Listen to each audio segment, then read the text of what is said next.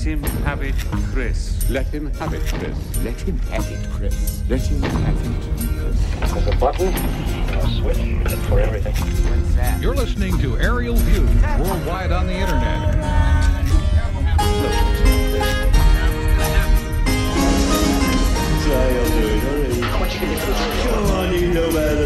Are you doing already? This is a hundred dollar radio. This hundred low radio, is worth with any of your rubles, man. It's got, it's got lots of juice. It got more.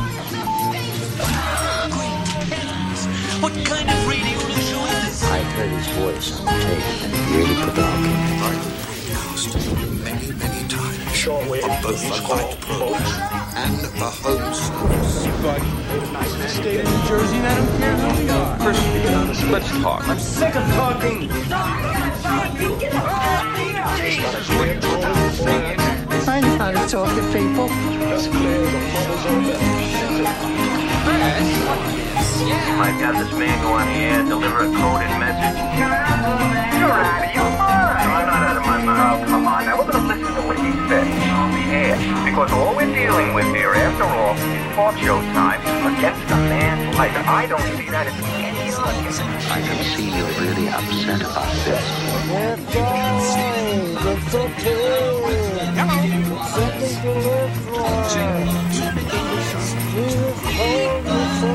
Harlow Steading Glace? Chris, stand up and wiggle your hips for us. I know that guy. But we're dull and bored. He's an island. And I'll smash your face for you, your huckos. Let you stop that, huh? Stop it. Shut up. Conversation is a two-way street. I'm okay. Get the f- out. I'm gonna drink my beer. I don't get you. I don't get your act at all. And I don't think you do either. I don't think you know what you're trying to do or how to go about it. You're stupid. I heard it over the radio. Real stupid. I'm not just talking about one person, I'm talking about everybody. I'm talking about form. I'm talking about content. I'm talking about interrelationships. I'm talking about God, the devil, hell, heaven. Do you understand? Finally! You will not take me off the air for now or for any other speechless time. I take my voice wherever I please. I'm a famous radio personality now. Most people today couldn't care less about the radio personalities. I couldn't agree with you more. He's always talking about some radio star that I never heard of. You don't like my stories? You'll have to listen to my program. Listen to the radio, find out what's going on. Listen to the talk shows, and you will find out what's going on. Oh, man. Talk radio? Yes, talk radio. It's so boring, man. Okay. The cars is just committing suicide. I have an idea now. First name, Mr. Name, period. Last name, T. I just hope this man realizes that being able to communicate with people all over the world carries a serious responsibility. Show the man your power, baby. Blast him. Give him some of that tone.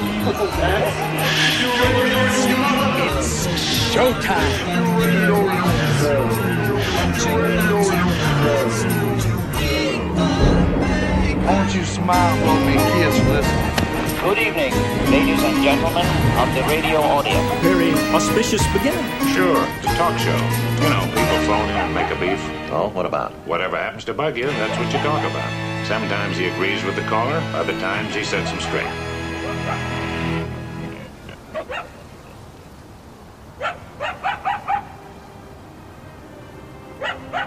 How are you I'm fine, thank you. How are you? Nice to see you. Have a nice day.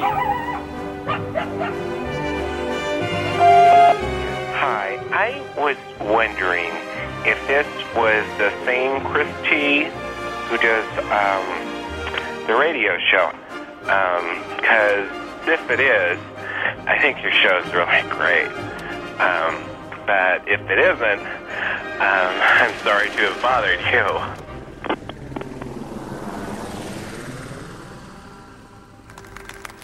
You know, those words hurt. But of course, you must realize they come from a man who's gone mad with depression. Yeah, yeah, unfortunately, it seems to happen to some of our greatest geniuses. People like Oppenheimer, Schweitzer, Boxcar Willie. And that's why today we're especially sad to announce that Chris has in fact been found certifiably depressed.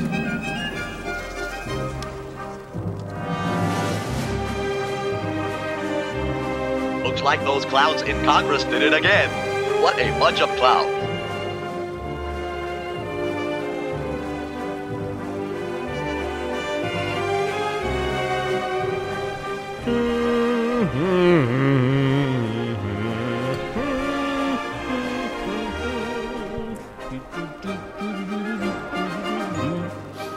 Catchy little number. Hey, it's me, Chris T, here on the Hound, NYC.com, where every Sunday you get the Hound Howl at 3 p.m. Eastern Time, followed by Crashing the Party with Mark and Miriam, the doo-wop chop shop of the year. They got those doo-wops on vinyl. Don't you worry about that. Today on Aerial View, we judge the judges. That's right, returning champion Ken Katkin will be here in just a little bit. Constitutional scholar and professor of law Ken Katkin, who teaches at the Salmon P. Chase College of Law at Northern Kentucky University, will join us as we judge the judges. We'll talk about the recently concluded Supreme Court session, the one that's coming up in October. And uh, Ken has something else he wants to talk about a corruption trial that ought to be interesting. Took place in Ohio. You might have missed it. So he will uh, fill you in on what happened. And don't forget, Ken also hosts the radio show Trash Flow Radio, heard on WAIF 88.3 FM in the Cincinnati area. Saturdays, 3 to 5 p.m., and online at waifradio.org. He'll also update us about another uh, radio station that he's on the board of, whose entire studio got flooded due to the flooding that's been happening in Appalachia. Now, when I was a kid, we pronounced it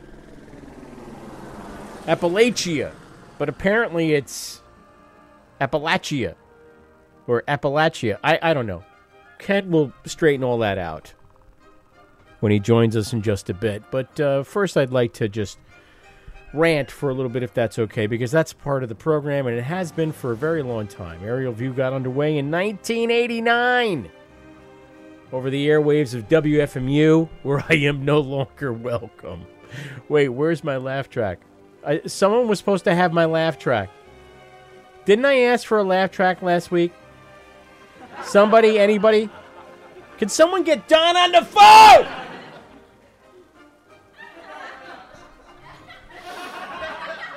That's the shittiest laughter too, but it's in terms of canned laughter, that's not what I would have picked. I would have picked something else entirely, folks. if I had just had some forethought, foresight to prep a little bit, that's all it would have taken.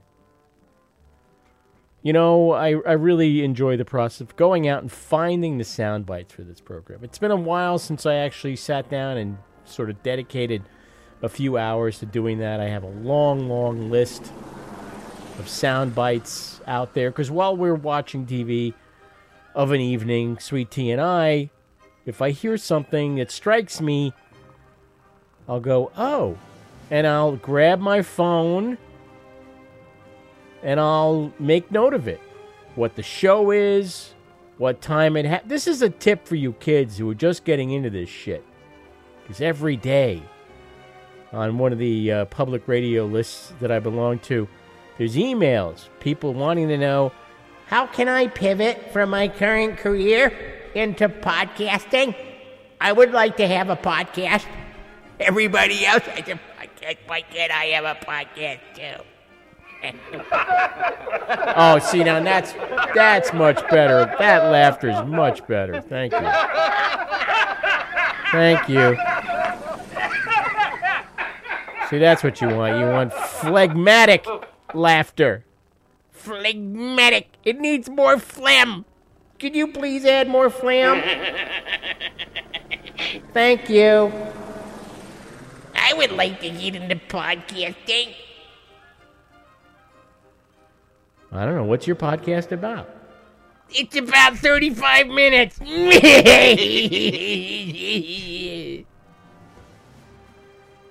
Oy. Is there a name for it when everything annoys you? There's got to be, right? There's got to be something. Got to be uh, in the DSM or whatever the hell it's called. DMS. DMX. Where was I? Oh yeah, Larry Josephson died. I just wanted to I just wanted to acknowledge someone who was a giant in freeform radio. Gave us all or many of us or some of us the permission to do whatever the hell we wanted. And um, I crossed paths with Larry Josephson many times back in the day. And uh, he was exactly what they said he was. He was a pioneer, a trailblazer, and a mensch, all rolled into one. You may know him from WBAI, but he was also a uh, an engineer and a teacher and a writer and a station manager, in addition to being a host and a producer and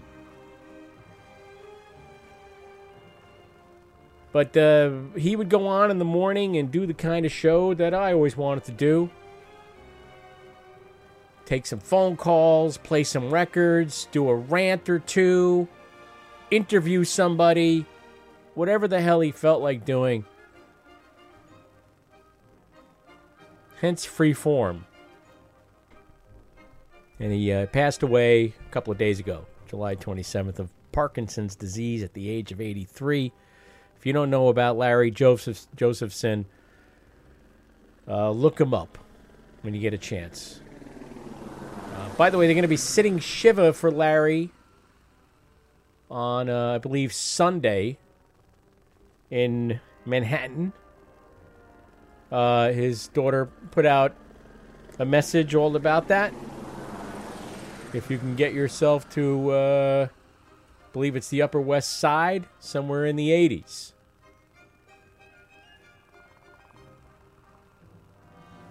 Let's see. Let's see if I can find it. Ah, no, I can't. Sorry. Go online. I, I, I think it might be out there. It's probably going to be uh, very well attended, so I wish I could see you there, but I won't unfortunately. Other plans, as it were. Speaking of other plans, we canceled our vacation. If you think I'm doing this show from California, where I said I would be last time I did this show, which was last week, the show was called Going to California. Well, guess what? No. Not going to California. We uh, shit canned that idea because of all the fucking COVID. What other reason could there possibly be? Kept thinking, well, what do we do if we get sick out there 3,000 miles away from home? Then what? You're screwed. Thoroughly screwed. So we will reschedule, and meanwhile, I will spend a little part of every day reaching out to VRBO and Airbnb to try to get a goddamn refund of some kind. Just a little goddamn refund, you bastards. All right, that's enough of that. I said everything I wanted to say. At the top of the show, in the A block. Let's move on to the B block. And uh, welcome once again, constitutional scholar and professor of law Ken Katkin at Salmon P. Chase College of Law, Northern Kentucky University, here to judge the judges. Ken, don't forget, has Trash Flow Radio on WAIF 88.3 FM in the Cincinnati area, Saturdays 3 to 5 p.m. Eastern Time, and online at waifradio.org. That's W A I F radio.org. They would have put me on that station, Ken. I'll put you on that station, Chris. You come on. What? yeah.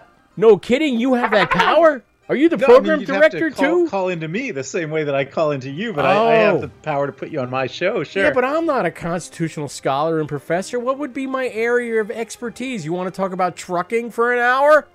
Yeah.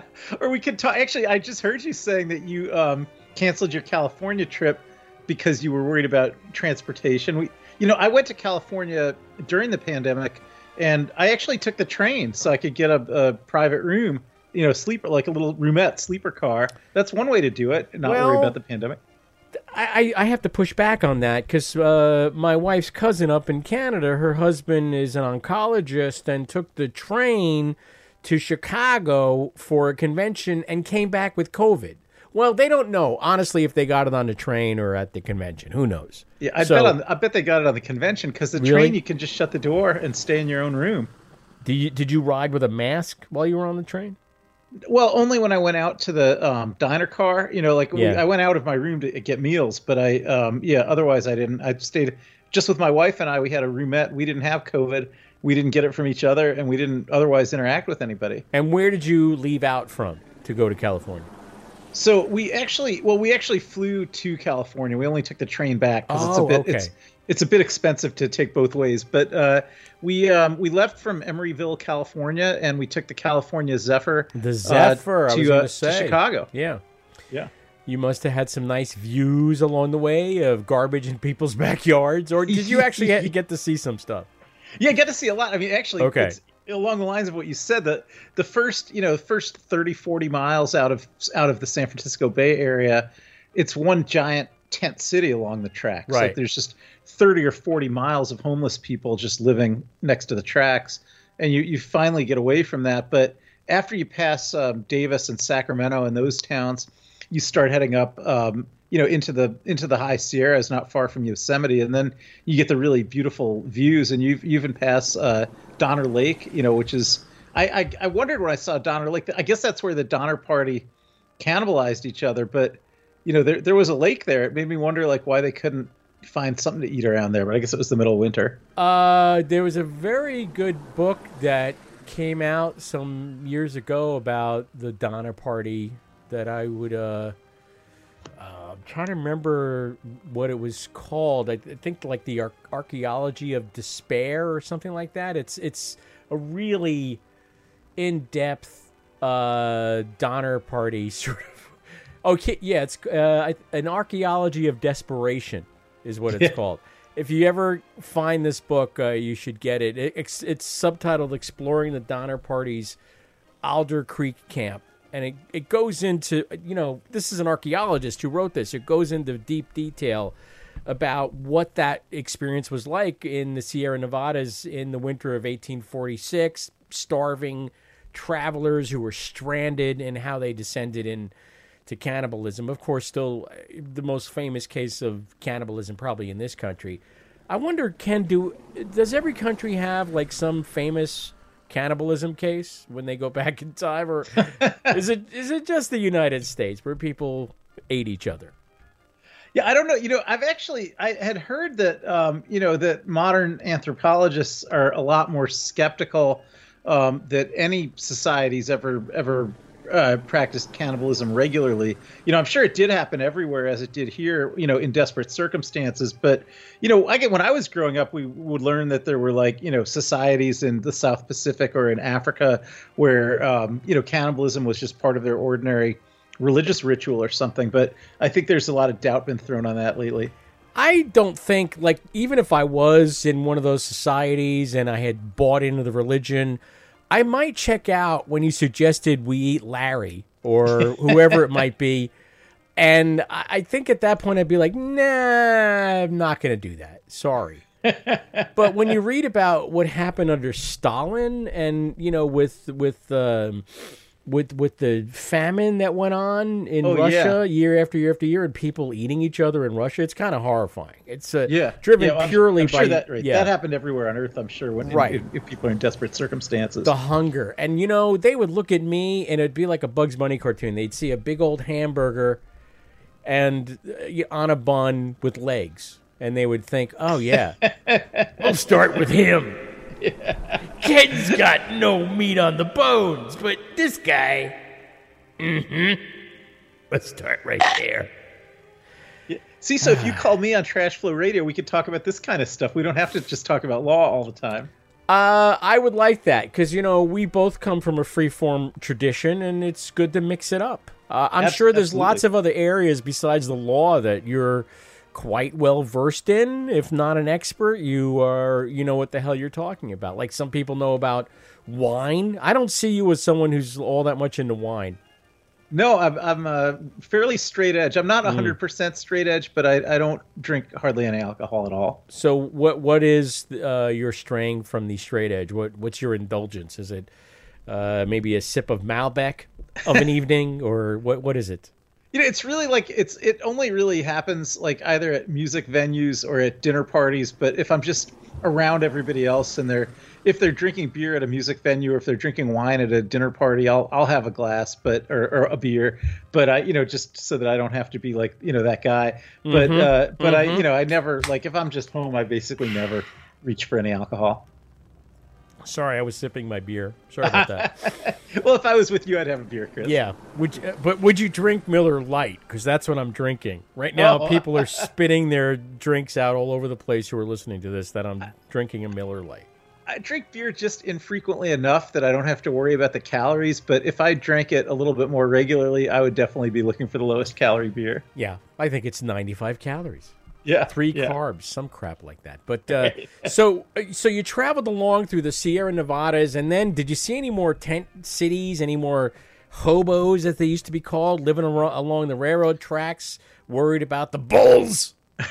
Well, a few here and there, but I mean, basically, you know, I mean, I, I'm going to say I saw at least a thousand homeless people in the first 30 or 40 miles out of the San Francisco Bay Area, like tons and tons. It just went on and on. But when you finally get past like Sacramento, which is kind of, you know, that's already like more than an hour from San Francisco, but that's kind of the end of that that whole megalopolis. You know, then you pretty quickly are going up into very low population areas, and I think it's just harder for people and uh, to to be out there. And then um, and then you you know you go over the Sierras, and then Nevada and Utah, it's all desert. I think it would be impossible for people out there. So it wasn't really until we got back into you know you go through some of the midwestern cities and you'd see you know like around the around the train stations at Lincoln and Omaha and place like that you'd see a few people but you know really nothing equivalent to what I was seeing in California. California has a problem. They they've got a bad NIMBY problem, and they got a bad problem uh, with you know the process, the regulatory process to build any kind of new housing, especially multi-density housing, and that's what would be required uh, to get these people off the street. In addition, they're not uh, utilizing the federal voucher system the way that it was intended. There's all these vouchers to get people off uh, the streets and into some kind of living situation. They did succeed in terms of taking over old motels and hotels, ones that had either been abandoned or whatever, and repurposing them and, and providing housing with those. That was like a California innovation.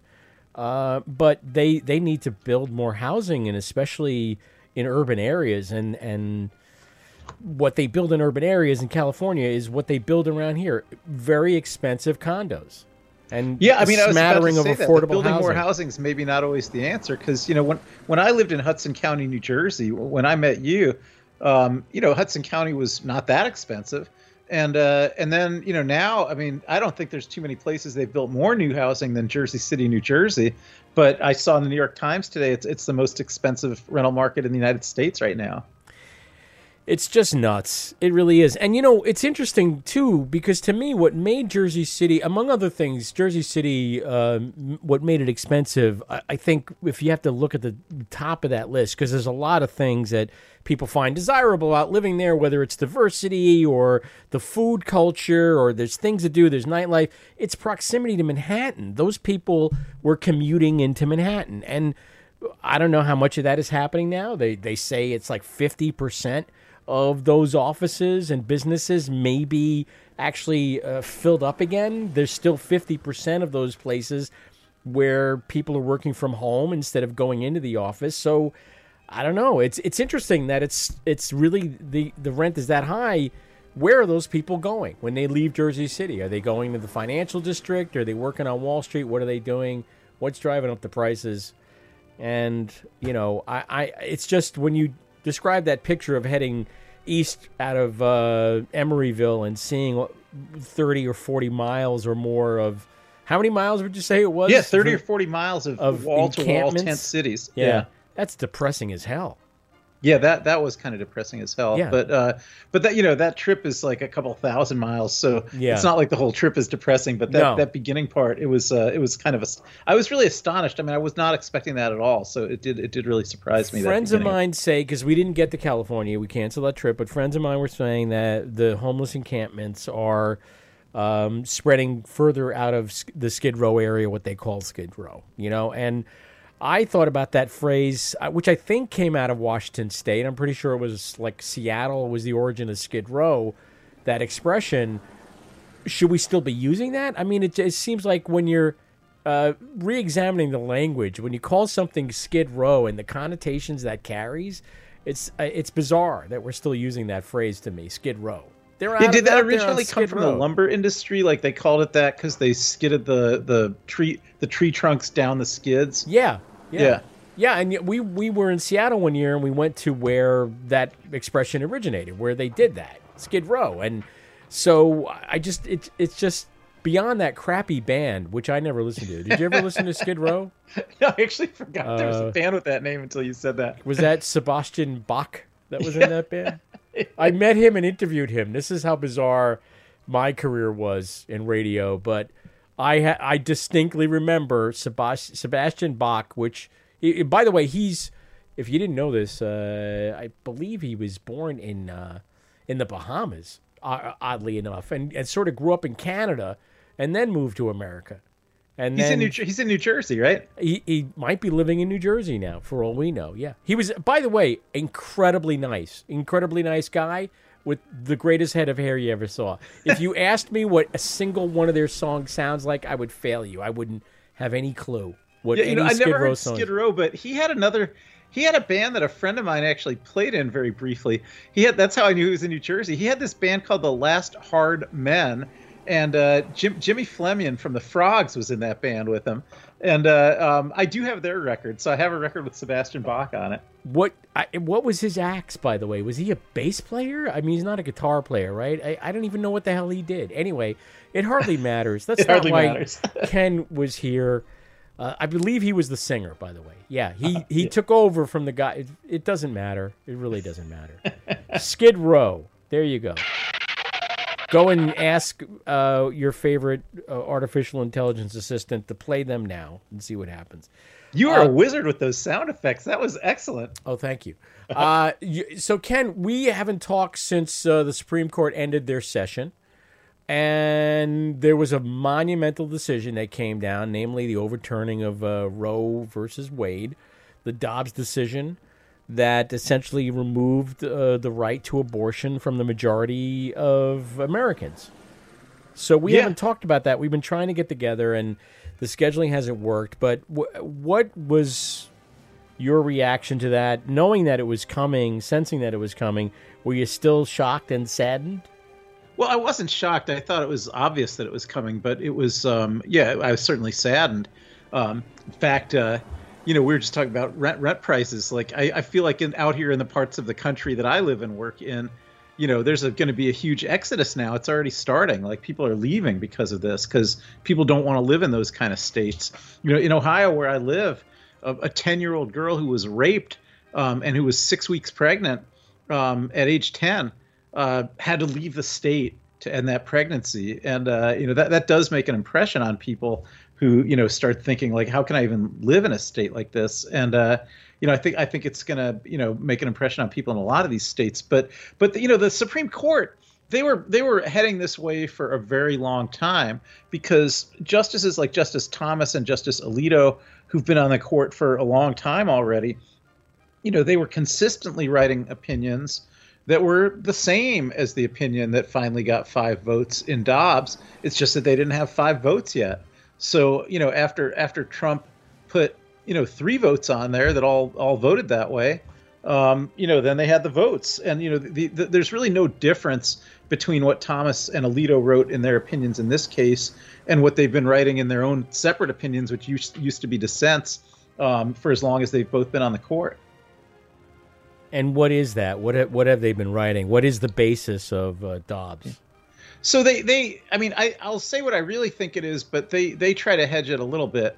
Um, so what, what, they try to say, it's not quite as simplistic as what some of these anti-abortion people will say. You know, you hear from a lot of anti-abortion types.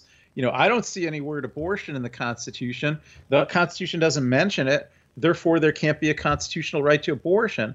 And um, you know, Alito didn't go quite that far. Um, you know, that would be a very meat-headed kind of argument to say that there there can't be any constitutional rights that aren't mentioned in the Constitution, um, because almost no rights are mentioned in the Constitution. So if you if you you know if, if you if you took a position like that, you know, you'd be saying, well, sure, a state could pass something like China's one-child policy and you know re- require everybody to get abortions after they've had one child or something like that. You know, and they, they didn't want to open the door to that. So they what they ended up saying was um, that although there are some um, um, rights that aren't mentioned in the Constitution explicitly, but that are still constitutional rights, um, they said the only way we know what those rights are is if those were rights that um, have always been recognized for about as long as there's been a constitution. So if you got something like abortion, where you know, 100 years ago, that was a crime in most states. Um, they say, well, then that can't be a constitutional right. And so it's kind of convenient because it basically means, you know, women's rights, the rights of racial and ethnic minorities, you know, every place where, you know, we have a sad history in this country of, of not always recognizing those rights, but hopefully there's been progress. You know, the, the logic of their opinion is, well, nope, got to un- unwind all the progress because no no rights are legitimate unless they've been recognized for as long as there's been um, a, a, U.S. Constitution. It's ludicrous, is what it it's ludicrous. Like yeah, it's ludicrous. The phrase that they use, you'll if you look at the opinion, or if you might hear people talking about that, is uh, deeply rooted in Anglo-American legal history and legal tradition. So that's kind of the phrase they say for for for an unenumerated right. In other words, a right that's not explicitly mentioned in the Constitution to actually be a constitutional right, it has to be deeply rooted in Anglo American legal history and legal tradition. And as I say, that just leaves out a lot of groups of Americans whose rights were not quite as deeply rooted as what these guys are looking for. The non Anglos? Yep. Yeah. yep. Yeah. Yeah. Well, so if you're, if, um, should we narrow that down even further to white Anglo Saxon Protestants, namely what they used to call WASPs? I don't know if we're still able to say that. Yeah, I mean, I Yeah. think there's certain, you know, there. I, I, I again, I want to be fair to it. There, there's certain kinds of rights that the court has protected in other cases that I think they would continue to protect. You know, even if those rights happen to be claimed in a particular case by members of minority groups. But, but um, so like, there's there's a case about um, a grandmother who took in uh, her two grandchildren because their parents weren't around and the, the grandchildren were first cousins of each other they weren't siblings but they were both grandchildren of this woman and she she bumped up against an anti-group house ordinance in her town, um, which which didn't allow three unrelated people to live together. And the way they defined related in that ordinance, um, the, the the grandparent and relationship or the cousin relationship wasn't a close enough uh, relation. Um, so she was in violation of this ordinance. And the Supreme Court in that case said, well, extended families have a constitutional right to cohabitate because that right is deeply rooted in Anglo-American legal history and legal tradition. And I think in the in the Dobbs case, they they're you know reaffirming those kind of cases. Um, but those are basically cases you know where um, you know the, these these were you know rights that basically you know there weren't any laws against um, uh, um, extended family cohabitating you know 200 years ago. So they say so they're, they're willing to say well if there's no law against it then you know maybe there can't be a law against it now.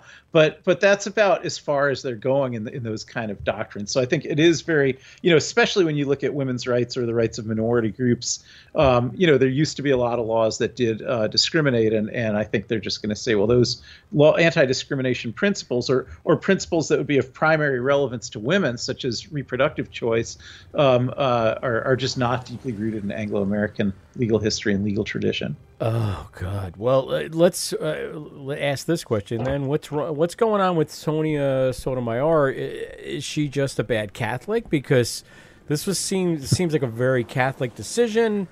Uh, Alito, Thomas, uh, Gorsuch, Kavanaugh, and Amy Coney Barrett. Um, one of them might be a Protestant, but I think they're mostly Catholics. And So uh, yeah, I think I think Gorsuch is now a Protestant, but he converted to Protestantism from Catholicism, Mhm. um, and uh, uh, and I believe he's the only Protestant on the court. And uh, um, yeah, so the dissenters, um, you have uh, uh, Sotomayor and uh, um, and then of course um, um, Kagan and and uh, um, Breyer, um, who, are, who are both Jewish. Um, and Roberts wrote a separate concurring opinion. He's another Catholic, and he he purported uh, not to want to overrule Roe versus Wade, but he would have um, nonetheless joined the the conservative majority in um, uh, sustaining uh, the Mississippi law that that um, prohibited some pre-viability abortions. Uh, well, I, I'm calling the show "Judge the Judges." So, do you have uh, any? Would you like to rank them? Like, who's the worst? And when I say worst, I mean maybe not that bright, but somehow became a Supreme Court justice anyway. Well, I don't want to say any of these guys aren't bright. Okay. But I, will- I would rank Thomas the worst, um, not because I don't think he's bright, but because I think he's absolutely and utterly contemptuous of what I think of as the rule of law. You know, I, th- I think Thomas, in absolutely every case he's ever decided since he got on the bench in the late 80s, and he's the most senior justice, he's decided every single case exactly as he would decide it if he were a legislator um, a, a very conservative legislator. And there, there's not a single case he's decided in all those decades um, where he thought it was even possible that the law could possibly different be any different than what he would want the law to be. And and I think um, you know I basically would say the same about Alito, um, but Alito hasn't been on for as long as Thomas. And Alito hasn't written as many separate opinions as Thomas, so that you know, I mean, there's been a conservative majority in a lot of cases, which which Thomas can join, but Thomas usually goes out of his way to write separate, lonely opinions that even the other conservative justices don't join.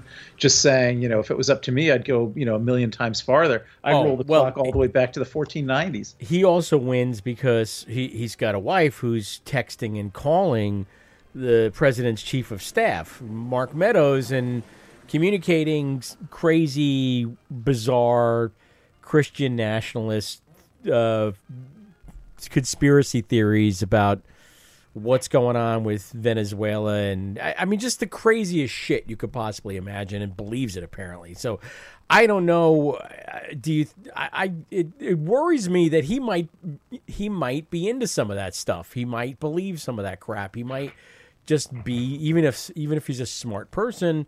Uh, how does Judge Judy put it? There's a difference between intelligence and smarts. I, I guess is how she would put it, right? Yeah, I, I think he's probably into the same stuff as her. In fact, I think Mm. that's kind of the glue that ties them together. Mhm. And I also think she pushes him farther in that direction all the Yeah. time. Yeah. So yeah, I, definitely think that. I also think just the fact that she is married to him legitimizes her in certain ways, you know, undeservedly. You're right. You know that that you know how how could something be you know kind of crazy fringe nonsense if if the wife of the senior U.S. Supreme Court justice is involved with it? You know, so she she Oh. lends some, some very uh, illegitimate legitimacy. No, I could counter that. I have a good argument for that. The president, the former president, Yeah, was into yeah. that stuff and believed that. So I don't care if Ginny Thomas does.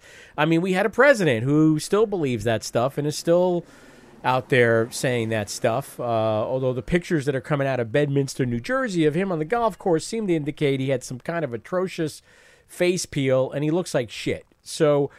Uh, who knows how much you know, longer he's going to be lawyers who- swinging a golf lawyers club? who tried to help him with the with the seditious plot, you know, especially John Eastman, uh, who who you know um, is sort of the architect of this whole plot.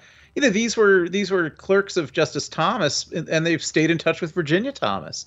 Like Eastman was in pretty continuous contact with Virginia Thomas through all this. You know, probably not with Clarence Thomas, but um, but but but um, you know, Virginia Thomas talks to Clarence Thomas. Yeah, they're trying to have. He's trying to eat his steak or whatever the hell it is, and she's like, Clarence. By the way, I was talking to John, and you know what John told me. And meanwhile, in his head, he's going, "I just want to finish this steak. Can I finish the steak?" Yeah. Also, know- you know, the, the early leak of the Dobbs decision to the media you know, I think I've solved it. I, I think it has to have been Virginia Thomas who was the leaker, and I'm I, I actually think that the FBI investigation that they figured that out too, but they're just not going to out her. Oh, but well, that I, leads us. I, that, that helps us segue into our conversation about corruption that you wanted to have because yeah, we were yeah. talking earlier about the missing Secret Service texts, all the texts that the Justice Department said, please hang on to those texts from January fifth and sixth. I don't know why they didn't ask for the seventh as well, Yeah. but uh, the Secret Service was uh, revamping their phone systems or, or doling out new phones to everybody, and managed to whoopsie daisy delete all of those uh, texts except for one. Chris, you are such a wizard with the sound effects. Before I start talking about the Secret Service, because I left it dangling, can I just tell your listeners why I'm pretty sure that Virginia Thomas was the leaker of the Dobbs decision? Can you? You damn well better. Yeah. So, um, and then I'll get back to the Secret Service. But you know, when when the, when the when the full text of the Dobbs decision got leaked to Politico, and that was just such huge news because the full text of a, a draft opinion had never been leaked before. Um, uh, you know, people forgot that um, four days earlier um, there was a similar leak of the same opinion, just not the full text, right? But but four days earlier, four days before Politico got the full text of the Dobbs opinion, there was a an editorial on the Wall Street Journal editorial page, you know, an unsigned uh, editorial by the editorial board of the Wall Street Journal um, about the Dobbs decision. Hmm. And and what and what that editorial said from the Wall Street Journal's editorial board was, um, it seems to them, it seems to the Wall Street Journal's editorial board, as though probably what's going on is that probably Justice Alito has written uh, an opinion, a draft opinion that would overrule Roe versus Wade, um, and probably he already has five votes for it.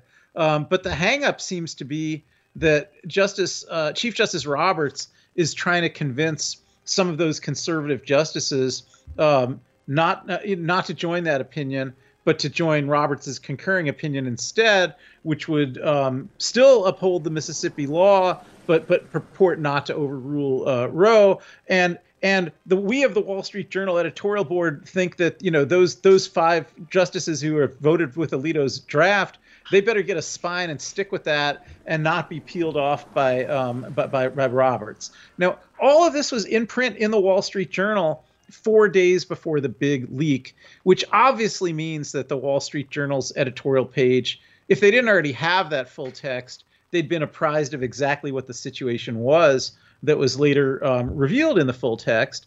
And, you know, Virginia Thomas, in her job as a communications person at the Heritage Foundation, she's in continuous contact with the Wall Street Journal editorial page. Um, so, you know, who else would have access to that opinion Mm. and, and, and would have continuous contact with the Wall Street Journal editorial page but her? And, and then, and then, you know, that editorial comes out and you know maybe it didn't immediately do the job so then there's a follow-up with this um th- th- this leak to uh, politico but I think but you're I- yeah. absolutely right. I'm going to Yeah, give that I one to that, you. that proves it and also you know if you think of who's who would have an interest in doing it, it it's basically the the conservative justices and their spouses because the effect of the leak which was exactly what i think it was leaked for was to make it very difficult for um, kavanaugh or even possibly barrett um, to um, defect from the Alito opinion and to to to, to go over to the the the, the Roberts concurrence. Yeah, that was one of the theories floated at the time that this was to nail these people down, to back them into a and it- corner, and, and, it, it, may it. have worked. And, yeah. and, and Roberts was back on another media blitz uh, this very week. You know, earlier this week, Roberts was out there on TV saying, "Yep, that's what happened." yeah. Yeah, I mean, he didn't finger Virginia Thomas, but he said, Uh, but he you ver- might he wanna restate- you might that, you that might he was wanna- still talking to some of those justices about maybe not joining that opinion, and then once the leak happened, that ended that. Yeah, I was going to say you might want to restate that, but that's okay.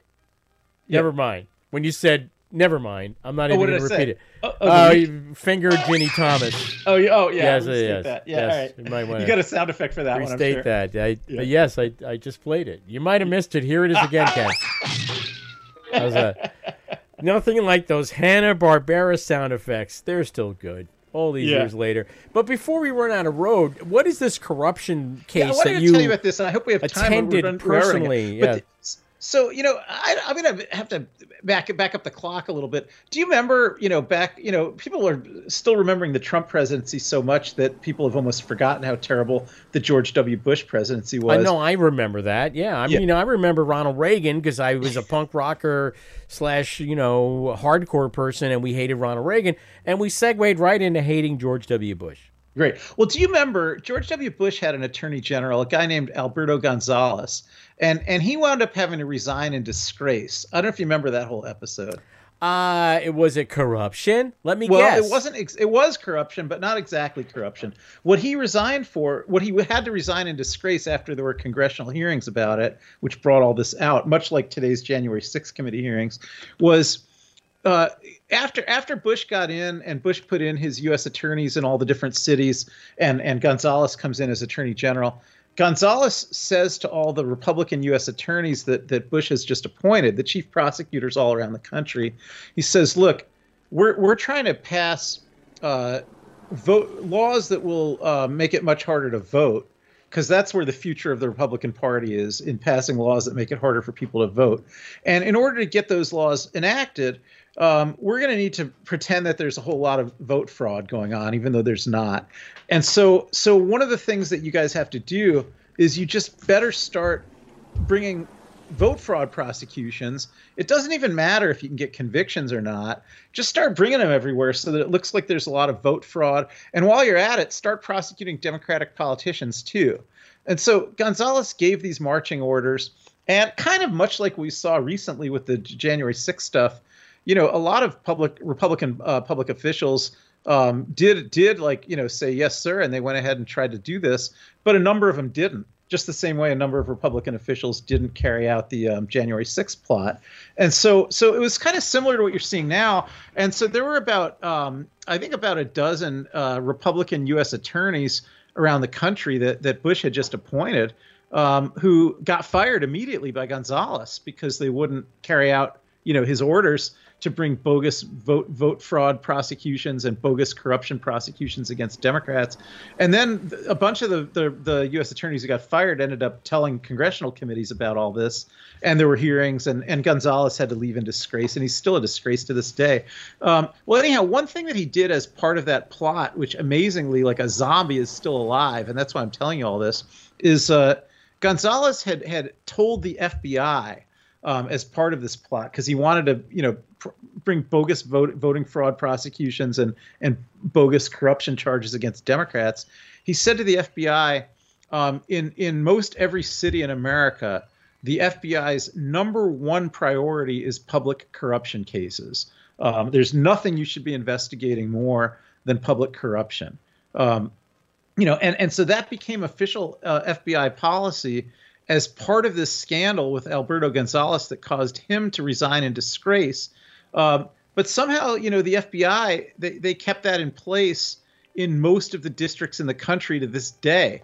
So there, there were a few places where later U.S. attorneys told them that's not the top priority. You know, we've got domestic terrorism, we've got neo Nazis, we've got human trafficking. You know, we've we've got all you know a lot of other we've got cyber terrorism. There's a lot of other priorities. You know, more than um, uh, public corruption.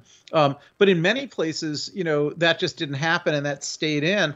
And and the FBI itself is, you know, as we learned, as the whole country learned, for instance, um, in in 2016 when you had the whole episode with the Comey warrant, when when when James Comey went and sought a warrant. It was, it was actually Rudy Giuliani's pals in the New York office of the FBI who went and sought that warrant on Anthony Weiner's laptop so that James Comey could then tell Congress about that and cause headlines to come out. Eleven right days before the election. Yeah, yeah, you remember all that. I mean, mm-hmm. that's like the FBI in New York did that because you know these are right wing pals of Rudy Giuliani's who saw an opportunity there to to make a headline that they're investigating Hillary Clinton right before the election. Um, you know, we saw it again this weekend. You just mentioned it with these Secret Service texts that all went mi- mi- missing to help Trump's January 6th plot. You know, th- there's a lot of people in federal law enforcement, and particularly in the most political sections of federal law enforcement, the people who deal with um, a politically charged stuff as opposed to sort of ordinary crime. You know, that's like a path that basically right wing people go into for their career. You know, just the same way, you know, I'm a professor, you know, I'll admit it. Liberals go and become professors, right? Well, well, you know, conservatives go and become, you know, FBI people who deal with these kind of issues. And and they they um, abuse that authority a lot to this day and rely on the fact that the um, it's never been changed in most parts of the country that they can actually say the FBI has a policy um, that our number one um, uh, priority um, is is public corruption. And, you know, here in Ohio, you know, no fewer than 40 people who were inside the Capitol on uh, uh, uh, January 6th, you know, and were arrested for it, you know, are from Ohio and a lot of them were in groups that are from Ohio. Um, but the Ohio FBI is much more interested in you know putting all its resources into following around you know Cincinnati city council members than trying to bust up these these neo-Nazi cells in Ohio. In fact, the you know the the, the biggest um, most violent neo-Nazi website on the face of the earth, um, which is called the Daily Stormer um, comes from Ohio, um, and and there's been a lot of violence fomented through that. But our FBI also considers that a lower priority um, than following around, you know, Cincinnati City Council members. And so we had this multi-year sting operation going on with um, large numbers of FBI undercover agents pretending to be real estate developers and and trying to um, you know make up phony real estate deals and see if they could bribe uh, members of the city councils of most of the cities in Ohio. Um, and, and, this went on for years. Um, and and most of the city council members, you know, didn't didn't go for it. And in, in the trial that I went to this week, which was a C- Cincinnati city councilman named P.G. Sittenfeld, is his name. Um, you know, he absolutely didn't go for it, and they they prosecuted him anyhow. So, you know, and I know we're running out of time, but some of the stuff they did with Sittenfeld, they they they they offered him cash on many occasions, and on many occasions he said to them, "Look, I can't, you know, I don't take, you know, I'm I'm not interested in that. Yeah, um, you know, if if you want to make a campaign contribution, you can make a contribution at my campaign. Well, then they they tried to make campaign contributions in cash." He sent it back. They tried to make campaign contributions with money orders and cashier's checks. He sent them back. Uh, they, they tried to make campaign contributions with checks that were written from corporations. They, he sent those back. Um, they gave him checks from L, that they said were from LLCs, which would actually be legal for his ca- campaign to take. But even though they told him that the checks were from LLCs, um, they were actually from corporations. And and and and Sittenfeld, you know, vetted the checks before he deposited them and ended up giving them back again. Um, and in the end, you know, they did give him um, a total of eight checks for five thousand dollars um, from different individuals or LLCs to his campaign, um, which were lawful campaign contributions, and he registered them all, you know, with the Federal Election Commission. Every one of these contributions you could look at to this day on the FEC website, where they were properly reported and properly disclosed. Um, most of the money that he got, he actually, you know, either left in the campaign fund, so it's still there, um, or he gave it to other candidates who had elections sooner so that they could use it for their campaigns. Not a penny of it was diverted um, into into his pocket or into any improper place or, or wasn't accounted for. Um, and he never did anything um, to actually help them with any of their phony real estate deals ever. And the phony real estate deals were totally phony, and there wasn't any way to help them you know and and all he did was he you know because he thought these were real developers with real real estate deals that he thought would be good for the city um, he put them in touch with the relevant city officials to move their applications forward, and and which didn't happen because they didn't have real applications. And so so he got um, indicted for public corruption, supposedly for bribery and extortion, Jeez. because the the these these you know the FBI after this multi-year investigation said. Well, you know, he took forty thousand dollars in campaign contributions, and he did some political favors, you know, for, for these guys. Um, which is you know literally what every single politician you know is supposed to do yeah. right i mean they have to raise money for their campaigns and they're supposed to try to help their constituents. Um, but nonetheless although the jury didn't um, they threw out they just they acquitted him on the majority of the counts but they actually did acquit him on on or they convicted him on two out of six counts. So he's he's going to have to appeal now I hope the U.S. Court of Appeals for the Sixth Circuit will see through this nonsense. But but I, I look at this as kind of the legacy of you know the, the FBI deciding that you know any any time a Democrat engages in ordinary politics, uh, that that's political corruption.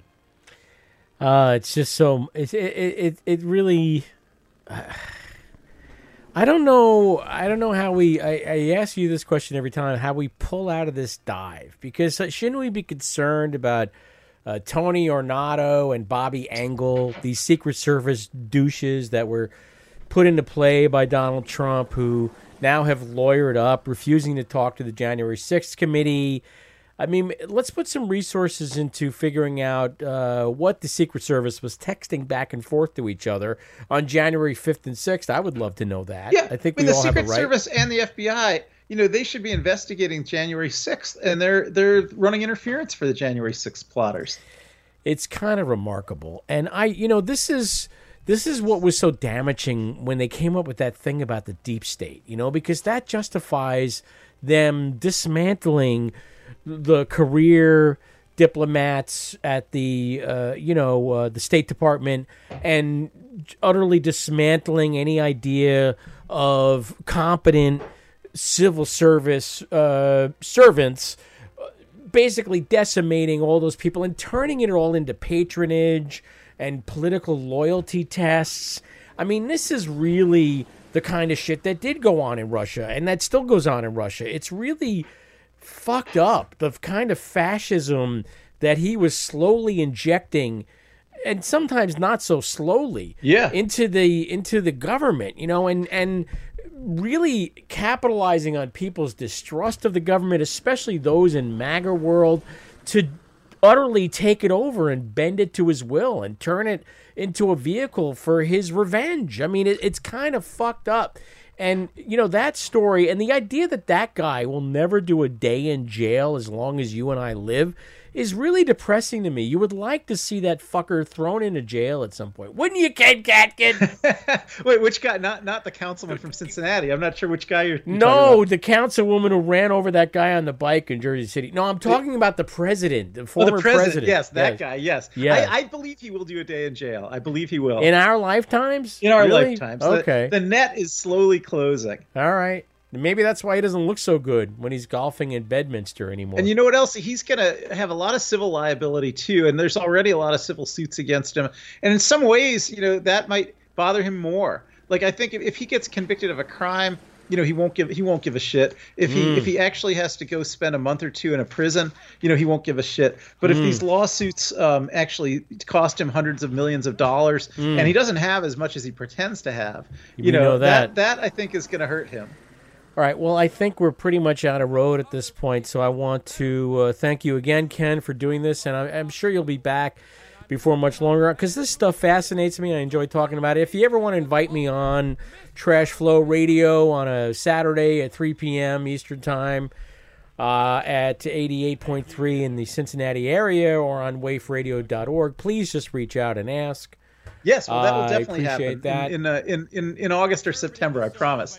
But you were here because you are a, uh constitutional professor of law at Salmon P. Chase College of Law, Northern Kentucky University, and we appreciate you stopping in and judging the judges with us. And I'm going to turn it over here to more vintage hound shows. Thank you so much. I do appreciate it, Ken. Take care and goodbye. And friends, I will turn you back over to vintage hound shows, and then don't forget Sunday at 3 p.m.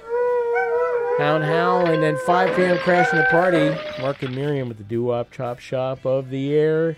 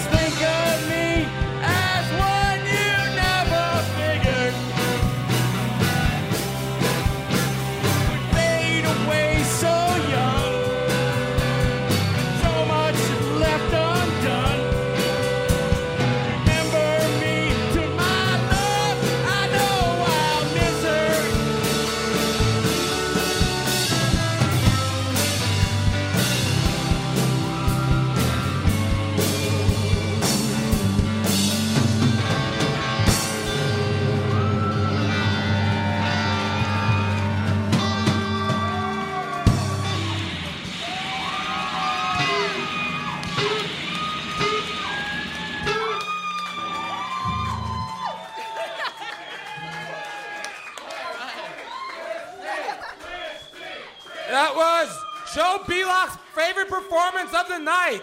Chris T and Crazy Horse Meat. Is that what they're called? Yes. And wow, what an amazing performance. Chris, I that that that's gonna be hard to top.